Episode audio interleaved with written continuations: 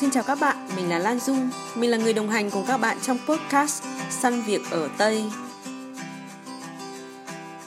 Khi nhắc đến các công việc ở nước ngoài thì chúng mình thường nghe nhắc đến các công việc mà liên quan đến ngành khoa học máy tính này, tài chính hay là marketing. Vậy thì với các bạn học các ngành đặc thù như luật thì sao? Hôm nay chúng mình sẽ gặp Hồng hiện đang làm việc tại một công ty luật ở Tây Ban Nha. Trong phần đầu thì Hồng sẽ chia sẻ về chuyện là học luật và làm luật ở Việt Nam và con đường đến Tây Ban Nha nhé. Chào Hồng, cảm ơn em hôm nay đã dành thời gian tham gia podcast số này và trước tiên thì chị muốn mời Hồng giới thiệu một chút về bản thân được không? Em chào chị, à, em cảm ơn chị đã mời em tham gia vào podcast của mình. Em tên là Hồng, em sinh năm 91 và hiện tại em đang sống và làm việc tại Tây Ban Nha. Ừ. Hồng ơi, chị có thấy là khi mà em tốt nghiệp cấp 3 thì em có quyết định là chọn học về luật quốc tế tại Đại học Luật Thành phố Hồ Chí Minh ấy thì lúc đó là tại sao mà em lại quyết định theo ngành luật và em đã có một cái dự định về công việc sau khi ra trường chưa? Thật ra thì từ 3 lên đại học thì em cũng không có lúc đấy em thích làm nghề khác ạ ừ. làm thiết kế nội này rồi, mấy cái liên quan em vẽ vời chị. Nhưng mà chọn cái trường hợp này cũng phần là do định hướng của bố mẹ em. Thế xong bố mẹ em có điều kiện cho em là nếu như em học xong được cái trường đại học mà, gọi là, bố mẹ em thấy phù hợp em thì bố mẹ em sẽ cho em học cái ngành khác sau đó. Thế là em cũng ok. Thế thì em vào trường hợp thôi. Cũng không có gì tìm hiểu quá nhiều trước đấy chị ạ thì lúc mà em học ở trường luật ấy thì chị thấy là em có đi thực tập tại tòa án nhân dân quận 1 thì em có thể chia sẻ ờ, với mọi người lúc đó là em làm những cái công việc gì không và cái trải nghiệm đấy giúp em nhận ra cái hướng đi sau khi tốt nghiệp như thế nào? Nói trước khi vào trường luật không có ý định gì lắm là cũng đúng. Nhưng mà sau khi học xong thì em cũng thấy nói chung là khá là thích. Tại vì ban đầu em không có nhiều dù lắm bởi vì em nghĩ là học luật là phải học thuộc rất nhiều. Mà em rất kém với học thế nhưng mà thực tế thì bạn học luật thì chắc là các bạn học trường luật cũng sẽ rất đồng cảm với em. Bọn em học về logic là nhiều hơn. Là như cái suy luận những cái văn bản pháp luật thì đã có quy định pháp luật văn bản ở đấy hết rồi mình có thể xem. Còn vấn đề là mình hiểu và mình luận nó thì thành ra là khi mà học xong luật thì có rất là nhiều hướng để có thể hành nghề ví dụ như là bên tòa án hay là làm cho nhà nước hay là luật sư hay là những cái hành nghề khác rẽ ngang sang kinh tế cũng được nữa tại vì không phải là học luật thì sẽ phải là luật sư ấy. ừ. một số các cái quan niệm của những người bình thường người ta hay nghĩ ấy. khi mà tham gia thực vật án thì thực ra là cũng là may mắn của em khi em nộp đơn vào thì toán lúc đó cũng đang số người thì họ cũng nhận mấy bạn từ trường em ở cái khóa đó cái thời gian mà làm việc ở đấy thực ra thì em thấy bản thân mình không phù hợp với cả cái môi trường nhà nước lắm đấy là ừ. Thật còn công việc thì khá là thú vị. Đấy là mình biết rõ được hơn tại vì cái tòa quận 1 thì là tòa về dân sự và kinh tế nhiều. Ừ. em cũng có cơ hội được tiếp xúc với các cái bản án hay là những cái uh, ví dụ như khi người ta tới người ta kiện thì những cái quy trình ở trong cái tòa án họ làm như thế nào thì mình cũng có những cái kiến thức như vậy. Nhưng mà qua cái những cái công việc như thế thì em thấy mình không phù hợp với cả công việc liên quan đến nhà nước thì nó hơi dập khuôn nó hơi buồn tệ so với cả cái tính của em. Thế nên là sau đó thì em đã ừ, đi tìm một công việc khác. Em nghĩ là công việc giống như luật sư thì phù hợp với mình hơn. Vậy là khi mà em ra trường thì em quyết định là tìm một cái công việc mà ở một cái môi trường mà có thể là năng động hơn và phù hợp với em hơn ấy thì lúc đó là em đã có định hình rõ ràng là em muốn làm ở một công ty luật hay là em muốn là làm luật sư cho một công ty nào đó không? thực ra thì từ cái thời điểm mà sắp tốt nghiệp là em đã bắt đầu nói chuyện với nhau hay là suy nghĩ đến những cái gì là tương lai mình sẽ làm gì theo nào. Thì ban đầu thật ra em rất là có hứng thú với tố tụng. Tại vì thực ra thì điểm số của em về các môn tố tụng thì nó khá là cao. Ừ. nên là em mình là thực tập ở tòa án để xem thử công việc là thế nào. Nhưng nhưng mà sau đó thì may cũng có tập nên mình mình mới biết được cái thực tế không mình không phù hợp lắm. Thì sau đó em nghĩ đến là luật sư. Và để mà làm luật sư thì ban đầu luôn luôn đi từ các cái công ty luật đấy là cái bọn em biết từ trong trường. Nên là em đã chủ động tìm kiếm các công việc ở các cái công ty luật cái thời điểm đó. Cái hướng của em thì tại vì em tham gia luật tế một phần là vì à, em cũng có rất là nhiều sở thích đến ngôn ngữ. À, thế là luật quốc tế thì em nghĩ là em sẽ được học về tiếng anh là học về những cái luật liên quan việc giữa Việt Nam và các cái nước khác trên thế giới hay là kể cả luật của các cái nước khác trên thế giới luôn. Mà thực tế thì ở trường đại học ấy thì nó cũng không có quá chuyên sâu đến mức như vậy. Ừ. chỉ có lên thạc sĩ thì may ra là sẽ chuyên sâu hơn. Thế nên thành ra em mới muốn tìm một cái công việc liên quan đến luật sư. Nhưng ở những cái văn phòng mà có nhiều cái yếu tố nước ngoài á ừ. nên là em đã gọi là phỏng vấn và apply rất là nhiều các công ty luật có vốn đầu tư nước ngoài thời điểm đó. Nhưng mà em không may mắn lắm. Em đã vào được cái công ty POF thì cũng là một công lúc cái thời điểm đó POF đang hướng đến đối tượng là khách hàng nước ngoài nhiều. Nên đấy cũng là một may mắn của em. Và nó cũng là một trong những cái bước ngoặt vì cái công việc của em cái thời điểm đó. Vậy là lúc dạ. đó thì em còn nhớ là em đã ứng tuyển bao nhiêu công ty và cái quy trình tuyển dụng của PLF lúc đó như thế nào không em nhớ em nhớ rất là lâu luôn á tại vì ừ, ừ. đấy là cái thời điểm đầu tiên mà em giống như là tự làm một cái cv tự mình ra trường cầm cái bằng và đi xin việc. Em tốt nghiệp vào thời điểm là tháng 8 đến tháng 9 tầm khoảng đấy. Sau đó thì em đã tìm việc cho đến tháng 9 tháng 10 tháng 11 3 tháng. Em apply rất em không nhớ được cái số lượng nhưng mà em nhớ là rất là nhiều. Và cái thời điểm đấy em còn không biết được là mình đi làm mình biết là mình phải đi từ cái vị trí thấp nhất nhưng mình không biết được là cái mức lương. Tại vì khi mà đi phỏng vấn người ta hay hỏi là ở mức lương em muốn làm ra sao? rồi ừ. em nghĩ là em làm được những cái gì mà thực tế thì học ở trường với cả thực tế làm việc nó khác nhau á chị. Khi họ hỏi những câu đấy em không biết phải trả lời sao rồi em còn không biết mức lương của mình là như thế nào. Đến cái mức mà em nói một câu là chị trả cho em nào được em đang muốn học việc. Ừ. mà có những người họ còn trả mức hồi đấy là tức là tất nhiên là sau khi em làm rồi em mới biết là cái mức lương trung bình nó rơi vào khoảng độ từ 4 cho đến 6 triệu là cái mức lương của các bạn paralegal. Cái thời điểm tức là giống như trợ lý pháp lý á, ừ, ừ. là học việc và phụ giúp cho các cái bạn legal cao hơn hoặc những cái người luật sư mà có một chị còn trả em 2 triệu 7 mà suýt nữa thì em cũng đi làm luôn đấy. Thế rồi công ty BOF này thì uh, em may mắn là ở thời điểm đấy uh, công ty này họ cũng mới chuyển sang quận 1 tức là lúc trước thì họ ở quận 10 em nhớ là quận 10 phải tức là lúc đầu họ cũng là một công ty 100% vốn Việt Nam thôi và anh ấy cũng phục vụ cho rất nhiều khách hàng Việt Nam rồi. Sau đó anh ấy muốn là anh luật sư ờ, điều hành ạ. Ừ. anh ấy sáng lập công ty và anh ấy muốn phát triển hơn với những cái đối tác nước ngoài. Tại vì cái thời điểm đấy là năm 2014 là cái thời điểm mà cái luật đầu tư Việt Nam bắt đầu gọi là có nhiều các cái chính sách ưu đãi và thu hút được rất là nhiều các cái nhà đầu tư nước ngoài vào ừ. thì anh muốn phát triển hơn và thời thì anh có đội ngũ một số các cái ờ, chị uh, luật sư ở trong công ty là cái ngoại ngữ rất là tốt thế nên là anh cũng đã tuyển dụng thì em nhớ là ba vòng tất cả vòng đầu tiên thì chỉ đơn giản có một chị vào phỏng vấn em bằng tiếng Anh tất nhiên là em không nói được một câu nào thì tưởng là em cũng học. học thì bọn em cũng ừ. chỉ học về luật ừ. à vâng tại như là ta tiếng Anh có anh pháp lý và tiếng Anh bình ấy chị ừ, thì cái tiếng à, Anh của em ừ. tốt chỉ là tiếng Anh là em cũng đã từng đi làm thêm cho những cái souvenir à, những cái um, gọi là uh, cửa hàng bán đồ cho người nước ngoài ừ, ở trên. rồi. dạ vâng thì tiếng Anh đấy là để gọi là giao tiếp thôi còn tiếng Anh pháp lý thì lại là câu chuyện khác. Em cũng nói thẳng với các bên công ty luôn là em không biết cái gì về tiếng Anh cả. Tuy nhiên là em nghĩ là với gốc tiếng Anh tốt thì học sẽ rất là nhanh. Và lúc này em giống như là em rất là khao khát được học như thế nên em nghĩ là cái anh um, luật sư điều hành thì cái chị luật sư phỏng em bằng tiếng Anh pháp lý thì chị đánh fail em chị không có ừ. đồng ý. Nhưng mà anh luật điều hành thì anh ấy lại không biết anh nhìn được cái điểm gì anh ấy lại ok anh cho em vào nhưng mà thời điểm đấy thì công ty không có admin tại admin vừa nghỉ hay là đấy thế là anh ấy bảo em là em sẽ làm trợ lý pháp lý kiêm admin luôn em cũng ok luôn ngồi ở vị trí nào ừ. được miễn là cho em học việc ừ. thế thì một thời gian sau em làm dưới cái chị mà phỏng vấn em lúc đầu luôn và sau này của em là một team rất là tốt và ở sau 6 tháng thì nói chung là nhờ có cái cơ hội đấy cùng với cả chị ý mà cái tiếng Anh pháp lý của em nó đã rất là hoàn thiện ấy. Ừ. sau cũng chịu trách nhiệm khách hàng nước ngoài trong công ty luôn. Ừ. Vừa nãy em có nhắc ừ. đến là em có làm bài test nữa đúng không? Thì em còn nhớ cái vâng. bài test đấy là về cái gì không? Thường thì các bạn học với ra trường thì sẽ bị về dịch ạ. Tại vì chắc chắn là có kinh nghiệm rồi nên là họ sẽ không về việc kinh nghiệm hồ sơ hay là những cái kinh nghiệm mình đã làm mà họ sẽ bắt chỉ là giống như có một đoạn tiếng Anh sang tiếng Việt có một đoạn tiếng sang tiếng Anh. Và thường các cái đoạn đấy là bản luật hoặc là các cái thông tin pháp luật này, hoặc ừ. là một cái vụ việc pháp lý nào đó.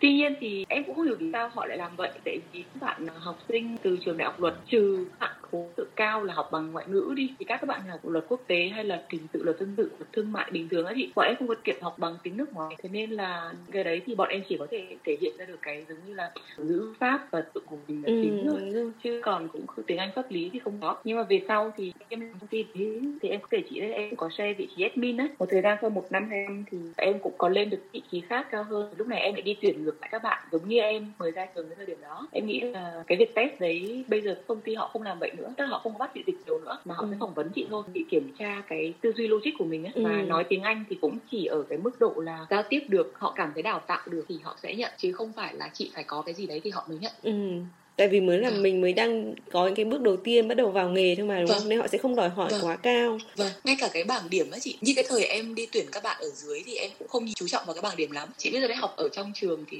để mà nói về điểm số thì nó có rất là nhiều yếu tố ảnh hưởng. Không phải là các bạn mà có điểm số rất là cao thì chắc chắn sẽ làm được tốt hơn những cái bạn mà điểm số bình thường. Nói chung là bọn em thường là dựa vào các bạn đi phỏng vấn á, lời khuyên cho các bạn mà đi phỏng vấn mới ra trường thì em nghĩ là chỉ có là cái tư duy logic là cái mà người ta đánh giá cao nhất ở những cái công ty chứ không phải là điểm số hay là bằng cấp là những cái chứng chỉ thi được. Đó cũng có ảnh hưởng nhưng mà không quá nhiều. Buổi phỏng vấn đối với các cái người ờ, mở trong những công ty quan trọng hơn những cái giấy tờ đó chị ạ vừa nãy thì em có nhắc đến là năm 2014 là là bắt đầu sẽ có những nhiều cái ưu đãi cho những cái nhà đầu tư nước ngoài ấy. Thế thì công việc của em cũng có liên quan đến những cái vấn đề như là hỗ trợ pháp lý cho doanh nghiệp này thì không biết là em có cần phải biết thêm về những cái kiến thức về kinh tế nữa không hay là lúc đấy em cũng được học ở trường đại học rồi thực tế ở trường đại học khá là hà lâm chị ạ nó không ừ. được thực tế lắm tức là giống như là bọn em sẽ học quy định pháp luật nó là như thế nào em hiểu một cái bộ luật nó là được xây nó những cái cấu tạo gì và bọn em phải đọc từ đâu vụ việc thì bọn em sẽ phải những cái pháp luật nào cái, cái thứ tự pháp lý của nó ra sao? Chứ còn thực tế ở ngoài thì thường là không có nhiều lắm. Thì thành ra là khi ra công ty thì bọn em sẽ được đi từ bước đầu. Ví dụ như những cái hình dung là những đơn giản nhất thì nó sẽ là cái điền hồ sơ đi. Là có cái mẫu như vậy và sẽ phải lấy thông tin khách hàng điền và cao hơn thì bắt đầu là đến tư vấn. Thì khi mà đến câu chuyện tư vấn á, thì nó sẽ phải là mình biết về cái kinh tế một chút. Ở đây em nói là ví dụ như khi chị tư vấn về một cái công ty mà họ ừ, chuyên về máy móc sản xuất chị chẳng hạn ừ. thì chị cũng phải có một chút kiến thức liên quan đến cái ngành nghề đang làm. Tuy nhiên là cũng không cần phải quá sâu nhưng mà nếu mà chị tư vấn nhiều á chị nói chuyện nhiều ấy, tự dưng chị cũng sẽ hiểu hơn về thủ của họ. Ừ. à, giả sử như hồi xưa em có tư vấn công ty về media truyền thông á thì cái tính chất của họ là họ không cần mình có giải thích quá nhiều về cái quy trình và apply hồ sơ hay là quy trình làm thế nào để ra được giấy tờ. Họ chỉ quan tâm là bao lâu tại vì họ không thể lâu được do là cái bộ phim đó đăng ký thì cần phải vào cái thời điểm đấy. À, ra mắt thì cần phải có những giấy tờ đó chẳng hạn thì có nhiều khách hàng tức là hiểu biết về cái kinh tế của họ thì mình sẽ biết được cái nhu cầu của họ là gì và mình cận được họ đúng hơn thôi chứ còn cũng không phải là bắt buộc. Chị thấy là em làm việc ở POF ý, thì chị thấy là em có dành thời gian học và lấy cái chứng chỉ hành nghề luật sư tại học viện tư pháp Việt Nam thì không biết là lúc đó tại sao mà em lại quyết định đi học và lấy chứng chỉ hành nghề luật sư? Ở Việt Nam mình thì để hành nghề luật sư thì chị bắt vào cái chỉ đấy sau đó chị đi thực tập một năm ở một cái văn phòng hoặc là một công ty luật thì ừ. sau đó chị thi cái bài cuối kỳ. Và nếu mà chị qua được cái kỳ thi đó thì chị sẽ tham gia vào cái đoàn luật sư thì lúc này chị mới được cấp thẻ hành nghề. Thì đấy là cái ừ. quy trình chung. Hồi đó khi em làm ở công ty luật này thì thực tế em cũng có muốn đi theo cái con đường luật sư đấy. Tại vì khi mà chị có cái title luật sư ấy thì nó có rất là nhiều các cái nó biệt. Ví như cái vị trí của chị cái chức danh của trong công ty nó khác này. Cái chức chị chức mặt hàng nó cũng khác này ừ. cái mức lương và cái chế độ nó cũng khác. Nếu mà là luật sư thì chị có thể tự mở văn luật hoặc là tự mở công ty luật. Đấy là những cái liên quan đến cái chức danh luật sư. Thì cái thời điểm đấy á, em chỉ nghĩ đến chuyện đủ cái bằng cấp chứng chỉ đến trước mặt khách hàng tư vấn thì em phải có bằng đó thôi. Tuy nhiên là khi mà em học thì em là khi em hành nghề cộng học cộng với đi sâu hơn ấy, thì em nghĩ là thời điểm đấy có hai cái lựa chọn. Một là em học tiếp lên thạc sĩ thì sẽ đi theo cái hướng là expert chứ không phải là lawyer. Còn hai là đi theo luật sư thì nó sẽ thiên về về vừa tư vấn mà mình vẫn có thể đi theo mảng tranh tụng nữa. Chứ em có nói với chị là cũng có hứng thú với cả tố tụng ấy. Ờ, thế nên là em nghĩ là thôi thì rất là thạc sĩ lúc đầu em là một cái gì đấy nó thiên về cũng hàn lâm, giống như là bằng đại học còn luật thì nó có gì để nó tế hơn. Theo như các anh chị lúc trước có kể với em, các anh đã thi luật sư rồi và đã hành nghề rồi ấy, thì thế nên em chọn theo hướng là luật sư và em học một ở bên bộ sở tư pháp. Em không đi theo hướng luật sư nữa, lý do là vì em cảm thấy lúc cái thời gian kết thúc thực tập của em thì em lại đi sang tây ban nha, em sẽ sang hướng khác. Nhưng mà cái khóa đấy thực sự mà cho em rất là nhiều kiến thức liên quan đến logic và tố tụng thì em thực ra ừ. em không theo hướng đấy nữa gọi là không có duyên tố tụng ấy chị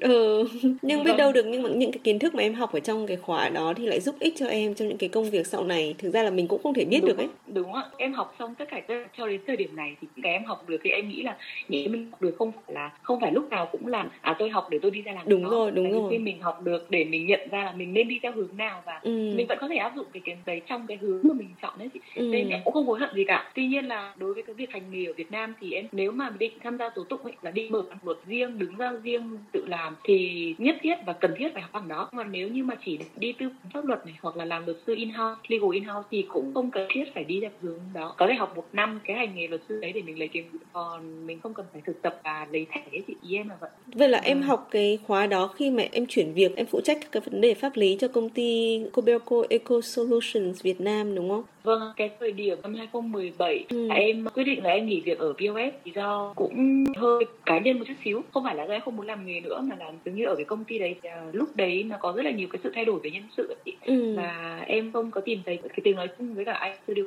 thì em nghỉ việc thôi em cũng rất là biết ơn cái thời gian mà làm việc cùng với vợ với công ty tại vì anh ấy là một cái người mà giống như nếu mà thấy em có năng lực trong cái việc này thì sẵn sàng để cho em thỏa sức em làm cái việc đó nên em học được rất là nhiều kiểu ừ. ở công ty đấy nói về cái công việc ở Cobeco thì thật ra cũng cái chủ định của em là định chuyển sang thành luật sư in-house. Thành nghề thuật luật của bọn em thì nó có hai hướng. Một là làm ở trong công ty luật thì nó sẽ theo dạng là tiếp xúc rất là nhiều khách hàng và đa ngành, đa nghề. Và hướng thứ hai lại là chỉ đi theo một công ty thôi. Chỉ có làm luật sư trong cái công ty thôi. Thì ở cái thời điểm đấy em có khá là nhiều người bạn làm ở trong những cái công ty hết hơn đấy thì ờ, em đang việc mà thì em cũng không có ngại cái cv của mình cho những cái người đó. Và sau khi phỏng vấn với công ty headhunt thì họ mới nói là có một cái công ty ờ, họ đang tuyển trí in-house. Tuy nhiên là công ty này rất là to và chỉ có một vị in-house nên sẽ đáp ứng được cái nhu cầu của em là em muốn làm giống như muốn làm một cái trường challenge một chút xíu chứ em không có muốn một cái in-house trong một công ty để mình nhàn hạ ấy. thông ừ. thường mọi người hay nghĩ là các cái tư vật hoặc là pháp lý cho một công ty thì thường sẽ nhàn hơn trong cái công ty luật nói thế thì cũng đúng không sai nhưng mà cũng tùy cái môi trường làm việc mình như thế nào thì nhàn như thế nào thì mình sẽ có nhiều cái công việc để làm ấy thì cái khi cô bác một khi nhật họ có ba chi nhánh và một cái trụ sở chính là công ty tố đầu tư nước ngoài họ làm về môi trường là xây dựng và bán các bí kíp công nghệ để ừ. về các cái chất thải lọc các cái bảo vệ môi trường cho các cái nhà máy ở trong khu công nghiệp ấy chị. Thì em thấy là một cái hướng khá là mới. Em chưa bao giờ tiếp xúc với đi xây dựng là một và các cái công việc môi trường là hai. Thì thành ra cũng đi phỏng vấn. Thì sau hai vòng thì cái chị mà legal lúc trước là chị là người phỏng vấn để thay thế cho vị trí của chị đấy. Chị rất hợp với em hay như nào đấy thì chị khá là quyết tâm muốn em làm. Trong khi em không có kinh nghiệm gì. Ừ. thế rất là một cơ may khác rất là nói chung là như một duyên ấy. Lúc em cũng đang không có việc gì thế nên em chấp nhận cái việc đấy để thử làm trong tại vì có hai tháng thử việc để cả hai bên cùng em là có hợp không? Ừ. sau hai tháng thử thì em quyết định là dẫn tại công ty đấy làm luôn. Cho đến thời điểm mà em đi tận nhà em ngừng việc của đó tức là khi mà em làm tại POF thì là chị thấy là em chuyên về tư vấn với hỗ trợ doanh nghiệp và các cái cá nhân mà muốn kinh doanh tại Việt Nam chẳng hạn. Nhưng mà làm tại Cobelco thì em phụ trách các cái vấn đề về pháp lý của riêng công ty thôi. Thì không biết là ừ, cái công việc nó khác nhau như thế nào? Em có bận bịu hơn không? Rồi em có phải tìm hiểu những cái thêm về những cái luật ở cả bên Nhật nữa không? Vì em có nói là công ty mẹ ở Nhật mà. Ờ, thực ra thì em cũng áp dụng được rất là nhiều từ POS sang Comeco vì do là vì ở POS thì em làm về giấy phép cho những cái nhà đầu tư nước ngoài. Thì Comeco cũng là một nhà đầu tư nước ngoài thế nên là những cái phép của họ sau ra công việc ở pháp lý ở một công ty thì sẽ chia thành hai mảng. Một mảng là tư vấn những cái bình thường của họ và ừ. một mảng là về các giấy tờ của họ gọi là licensing. Thì những cái mảng giấy tờ của họ coi như là những cái kiến thức ở công ty POS là em có thể đáp ứng được. Riêng về mảng tư vấn bên trong nội bộ của họ thì nó sẽ có về lao động này rồi hợp đồng lao động hợp đồng nhân sự. Thông thường là những cái như vậy. Thì những cái công việc tư vấn của em lúc trước ở POF em cũng vẫn sử dụng được. Tại vì uh, em chỉ có làm phụ trách là tư vấn thẳng cho bên tổng giám đốc và những cái liên quan đến pháp lý. Còn đâu là những cái người khác họ sẽ là chịu trách nhiệm thực thi. Nhưng mà nó có một cái khác đó là cái trách nhiệm. Ở công ty luật ấy, thì cái trách nhiệm trong những cái lời tư vấn của em ấy thì ít nhiều gì em chỉ đưa ra là lời tư vấn thôi. Ừ. còn cái việc em không nhìn được là cái lời tư vấn của em ra thực tế nó sẽ thế nào. Thế nhưng mà khi ở công ty Cobeco thì khi em đưa ra lời tư vấn hoặc là những cái uh, gọi là uh, risky những cái uh, ví dụ như khi làm như vậy thì sẽ có những cái uh, tiếng việt là gì nhỉ? Những cái mạo hiểm gì ừ. hay là những cái rủi ro gì về pháp lý thì em sẽ được tận mắt chứng kiến những cái lời tư vấn của em đi ra thực tế luôn tại vì người ta sẽ làm những cái lời của em một trăm phần trăm đúng rồi ừ. người ta không có kiến thức về pháp lý nên người ta sẽ tin mình và lúc này cái trách nhiệm của mình cực kỳ cao và mình rất là phải cẩn thận và phải xem rất là nhiều văn bản cùng một lúc để mình đưa ra được cái hướng giải quyết đồng thời thì rất là hay ở chỗ là em hiểu rõ về cái hoạt động kinh doanh của công ty nên cái lời tư vấn của em lúc này đưa ra nó sẽ dựa trên cái mục đích của uh, cái ví dụ như bộ mục đích của cái việc sale cái hợp đồng này là gì à, muốn đạt được cái điều gì để mình biết là mình đưa ra lời tư vấn thế nào có uh, gọi là đừng có sao ta quá là cứng nhắc. Mình ừ. biết cái khúc nào mình có thể linh hoạt để cho người ta có thể lấy được hợp đồng.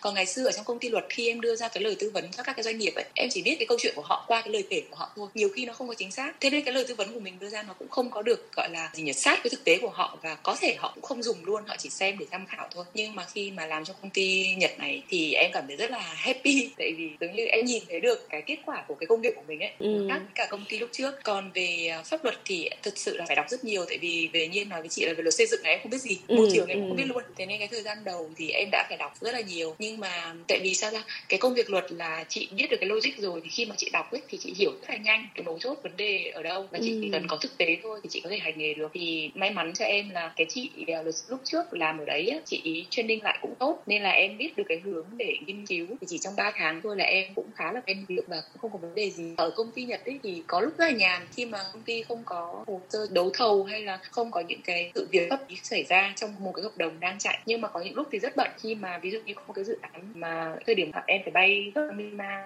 review cái hợp đồng đó cùng với đội ngũ sale và bọn em đã phải làm từ 9 giờ sáng 9 giờ tối. Ba ngày trước cái thời điểm gặp đầu tư và thắng được hợp đồng đấy. Thì đấy đấy là những cái điểm mà lúc lúc xuống trong cái thời gian làm việc. Thật sự công việc ở công ty đấy, happy. Cái giờ mà lại Việt Nam có lẽ vẫn đi làm cho công ty đó. Thế tại sao lúc đó công việc cũng đang rất là ổn rồi mà em lại quyết định là tạm nghỉ để sang Tây Ban Nha? Học tiếng cái việc mà muốn đi du học của em thì nó từ điểm lớp 11 lận. Ừ. em đã rất là muốn đi du học rồi. Em nhớ là xong lớp 12 thì em đã thi một cái trường đại học công lập ở bên Việt Nam. Và không may mắn là em không có thi đỗ. Em bị thiếu mất 3 điểm tại vì cái thời à đấy một lời khuyên cho các bạn muốn thi các trường ở Phần Lan nếu thi vào đợt mùa hè đừng thi vào kỳ mùa đông.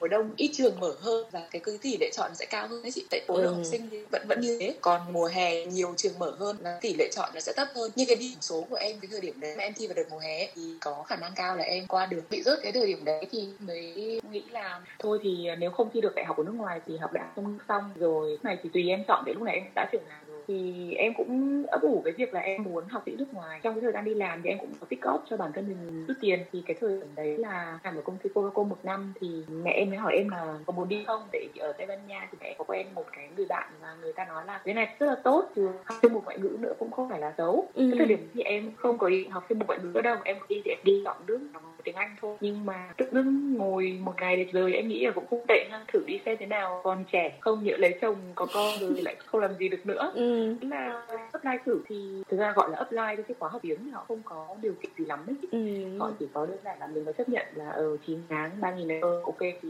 đóng tiền. Đóng tiền họ cấp cho cái giấy nhập học mình xin visa mà được qua học còn không xin visa được thì họ sẽ bắt lại tiền. Em cũng thử thì xin visa anh rồi thì được visa chị ạ. Thế là được visa rồi em thì em đi luôn trong vòng một tuần đấy chứ ồ nhanh thế á. Cái điểm mà nãy em nói chuyện về em về việc có đi Tây Ban Nha không đến cái điểm em đi là một tháng là em ok. Trong một tuần em chuẩn bị hồ sơ nộp vào đại sứ quán ở ngoài Hà Nội. Xong rồi em vẫn đi làm. Xong ừ. họ gửi chấp thuận thì em nghỉ làm và em đi sang Tây Ban Nha. Em nói là em muốn thích kết một năm cho đến hai năm để một là nghỉ ngơi. Sau cái thời gian mà đi làm bốn năm năm vì có một khoản tiền em cũng muốn là còn trẻ hết chưa có vướng bận gì ấy mà bố mẹ cũng ủng hộ ấy. Ừ. thì em muốn đi để em biết được là ở nước ngoài nó như thế nào và đạt ừ. cái ước mơ của mình là mình muốn được đi du học. Em lúc đầu em định sang đây thì học tiếng 9 tháng, sau đó thì em sẽ học tiếp khóa thạc sĩ của trường luôn, là cái mục đích của em ban đầu. Thế nhưng mà xong rồi nó cũng có nhiều chuyển biến, đến giờ em vẫn ở đây. Nhưng mà cái lúc mà mẹ em có chia sẻ như vậy thì là em lên mạng rồi em tìm cái khóa học hay là bạn mẹ em giới thiệu cái khóa học đó? Thật ra thì lúc này là bạn mẹ em chỉ có giới thiệu cái người mà làm hồ sơ thôi. Ừ. tại vì em thì cũng chưa bao giờ apply hồ sơ đi du học em chả biết apply kiểu gì. Thì chị chú ấy cũng bảo là đây đi qua cái app này anh ở hà nội tại em trong thành phố hồ chí minh chị nộp hồ sơ thì phải ở hà nội nộp. Em lại chưa bay ra bay vào được em vẫn đang đi làm á. Ừ. thế là em qua cái anh đấy anh ấy cũng giới thiệu cho em khóa học này. Anh ấy bảo cái trường bên này là trường Carlos ba trường khá là tốt. Thì em chỉ có đi tìm hiểu về cái trường đấy thì em thấy ờ đúng cũng là một trong những cái trường công ở bên này. Và ừ. họ có nhiều campus. Em nhìn về cái độ rộng của trường thôi tức là họ nhiều campus và có nhiều ngành nghề và có rất là nhiều các cái bằng thạc sĩ hay về luật ừ. thì em cũng khá là hứng thú và em không muốn học tiếng ở những cái trung tâm bên ngoài em muốn học ở trường đại học ấy để ừ. cho nó đảm bảo về chất lượng thì em cũng ok luôn nên là cho em không nghĩ gì nhiều thời điểm đấy mặc dù cứ kiểu được không ở ờ, được thôi đi thử vậy hết ừ. nhưng mà lúc mà em xin visa thì cái visa mà sang học tiếng này thì họ có yêu cầu phải chứng minh tài chính rồi những cái giấy tờ thủ tục lằng nhằng gì không hả em có chị ạ họ bắt phải chứng minh tài chính giống như là có một cái việc đảm bảo là chị chỉ sang để học thôi vì cái visa học là cái visa mà không được gọi là công việc sinh lời ở bên này không có ý trốn ở lại ví dụ như chị sang chị học xong chị lại ở lại tại vì bên tây nha họ chấp nhận cho ở lại bất hợp pháp nên là để tránh cái trường hợp đó thì họ rất là xe trong việc xét visa của một số cái tỉnh thành trong nước mình em không tiện nói lắm ừ, nhưng mà ừ. chắc là mọi người xin visa thì em cũng biết ừ. thôi thì à, lúc đó họ sẽ phỏng vấn này họ sẽ hỏi mục đích tại sao sang tiếng này tại sao lại đi học em ở trong thành phố hồ chí minh lại không được phỏng vấn không được gọi phỏng vấn. Em là chỉ có check uh, họ chỉ có gọi check cái nơi làm việc của bố mẹ em thôi ừ. thì thời điểm đấy em phải chứng minh tài chính là hợp đồng lao động của em thời điểm hiện tại này em có tài tiết kiệm mà em nói với chị để em đi du học này ừ. rồi mẹ em cũng vẫn đang đi làm có bảng lương em có nhà ở đây đấy là những cái giấy tờ nộp vào ừ. ở thời điểm thì em không có quá đặt nặng là phải xin được ấy, tức là bằng mọi cách phải đi ừ. em chỉ có thử thôi ấy. nên em cũng không có chú tâm lắm thì ai ngờ thì họ sẽ cho visa cho nên em đi thôi ấy, kiểu vậy ừ. nhưng mà với visa học tiếng như vậy thì là sang bên đấy em có được phép làm thêm không cái này lại là một câu chuyện bi ai khác cái chú mà nói chuyện với mẹ em chú ấy không có nói rõ em ừ. không đi tìm hiểu kỹ thực tế thì visa sinh viên bên này không được làm thêm trên cái visa họ ghi là no trabaja tức là đây chỉ là visa đi chứ không được đi làm ừ. nếu chị đi làm ấy, thì cái người chủ ấy chị vẫn được làm 20 tiếng một tuần nhưng mà người chủ phải đi xin cái work permit cho chị và nếu mà chị đặt cái vấn đề đấy với cái những cái người chủ ấy thì thường là họ sẽ phát chị luôn vì ừ. họ không có lý do gì chị họ phải đi làm một cái work permit cho chị trong khi họ thể thuê ngay một bạn sinh viên tây ban nha ừ. bạn ấy có giấy tờ lao động bình thường. Ừ. thế phép lao động bình thường thế nên là sinh viên mà nước ngoài ở này khá là khó trong việc đi làm lý do là vì đấy như thế. Và cái việc xin giấy phép tây ban nha cũng rất là mệt tại vì bên này rất là lâu thì thủ tục cực kỳ lâu phải ba bốn tháng năm sáu bảy tháng mới có giấy phép của chuyện bình thường. Thì chủ nào mà tự chị như vậy trong đang cần người. Thế nên là sang đây thì trong thời gian đầu không đi làm luôn. Khi mà em kết hôn và lúc đấy em đổi sang visa là visa theo diện là mình kết hôn sinh sống ở Tây Ban Nha. Không ạ em kết hôn với cả chồng em vào năm ngoái nhưng mà thực tế thì bọn em đã quen nhau từ trước. Và ừ. anh ấy thì là visa của anh là dạng khác cậu anh không phải là cư trú ở đây. À, nên em ừ. đổi sang. Vâng. Ừ. nên em vẫn là visa sinh viên thôi. À, đến giờ ừ. thì em đang là sinh viên sinh viên. Vâng. Thế là sau khi học tiếng xong thì ừ. uh, cái khóa 9 tháng ở trường đại học ấy thì nó chỉ dừng lại ở cái level là B2.1 nó còn chưa được hoàn thành cái B2 nữa. Mà để học được cái master legal uh, về luật bên này thì em cần phải có ít nhất là C1 và cũng phải là C1 thì em mới tự tin đi học luật bằng tiếng Tây Ban Nha ở bên này. Tiếng Tây Ban Nha kinh khủng lắm chị nó liến thoáng rất là kinh khủng khiếp. Thế xong em mới đi ra cái trung tâm ngoài học, tại vì cái trường đó nó không có cái khóa học cao hơn cho cái ngôn ngữ Tây Ban Nha. Thì sau khi em ra ngoài học phụ cái khóa đấy nó kéo dài một năm để học được từ B2 cho đến C1 thì tức là nó kéo dài đến năm ngoái, nhưng mà nó bị cái thời gian ờ, lockdown Covid đó chị. Ở bên này thì nó lockdown từ tháng 3 năm 2020 đến tận khoảng tháng 9 tháng 6 đến tháng 9 thì trong cái thời gian là em mới đầu bì luôn đấy. Thế xong cũng học tiếng ở nhà và cũng có apply của một khóa thạc sĩ. Em bảo lưu đến giờ, tại vì là em chưa học được do là tiếng em chưa thành ấy. Thế nên là đến bây giờ visa của em vẫn là visa sinh viên. 3 năm ở bên này vẫn là sinh viên chứ không có đổi giấy tờ. Tức là ở bên đấy họ cũng chấp nhận là khi mà em học một cái trường tiếng và em vẫn đổi thành visa sinh viên như vậy đúng không? Và khi mà em vâng, đã học ừ. trường học tiếng thì vẫn có thể bảo lãnh cho sinh viên nước ngoài để làm visa sinh viên được chứ không ừ. đến thiết phải là bằng đại học hay thạc sĩ. Nhưng yêu cầu cái trường cung cấp cái khóa tiếng của chị phải là cái nơi mà tức là có đăng ký bên sở ngoại kiều về cái việc là bảo lãnh viên. Thì giống như một trường đại học thôi hoặc là một cái trung tâm ở này phải đăng ký cái đấy sẽ bảo lãnh được. Cái giấy nhập học của họ sẽ có cái tác dụng là bảo lãnh cho mình trong thời gian mà mình học với họ. Vậy là khi mà để em vào nhập học ấy cái khóa thạc sĩ ở bên đó thì em cần cái chứng chỉ là tiếng Tây Ban Nha là C1 và em có cần phải hoàn thành gì nữa không? Có cần những cái yêu cầu nào khác à, không em?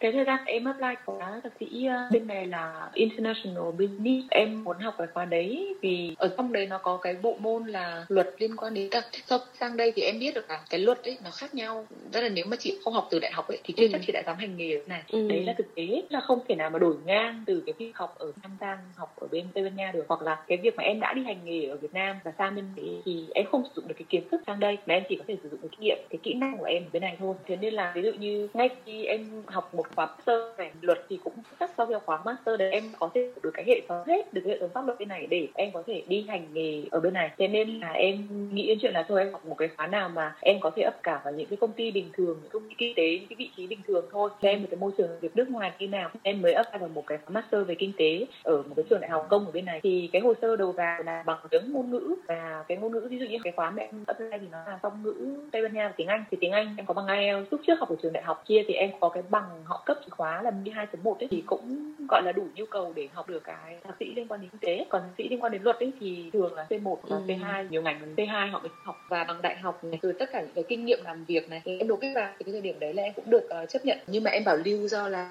đấy năm ngoái là covid. Giống như là có bầu và sinh em bé cũng gọi là post của em lại một khoảng thời gian khá là dài cho đến tận bây giờ ấy. Nhưng mà bên đấy mà ừ. học thạc sĩ thì cái học phí nó có cao không hả em? Nó khoảng tầm bao nhiêu một năm? Tùy ngành chị ạ. Ừ. như cái ngành tế mà apply thì khoảng bốn trăm nghìn. Còn cái ngành luật của em ở cái trường cũ mà lúc em định đi lên theo ấy thì tại vì em là sinh viên khóa trước cái khóa tiếng cũng là một khóa họ thế nên em được giảm giá sau khi mà em học xong khóa đấy và apply tiếp. Ừ. lúc đấy em định đi theo cái ngành đấy. Thì cái ngành đấy lên đến chín nghìn một năm. Ừ. có những cái ngành mà cả tính được tính kia thì hai mươi nghìn có. Trường công ấy thì rẻ hơn còn trường tư hoặc là bán công ấy thì sẽ ừ, đắt hơn một chút, chút. Ừ.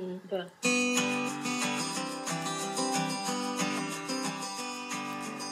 Hồng đã có trải nghiệm làm việc tại một công ty luật và sau đó là làm luật sư cho một công ty Nhật tại Việt Nam và mỗi vị trí đều mang lại cho Hồng những kinh nghiệm và kiến thức rất là bổ ích. Sau một thời gian làm việc tại Việt Nam thì Hồng quyết định sang Tây Ban Nha du học. Chúng mình cùng chờ đón phần 2 để nghe Hồng chia sẻ về chuyện tìm việc, làm việc tại một công ty luật ở Tây Ban Nha và cuộc sống bên đó nhé.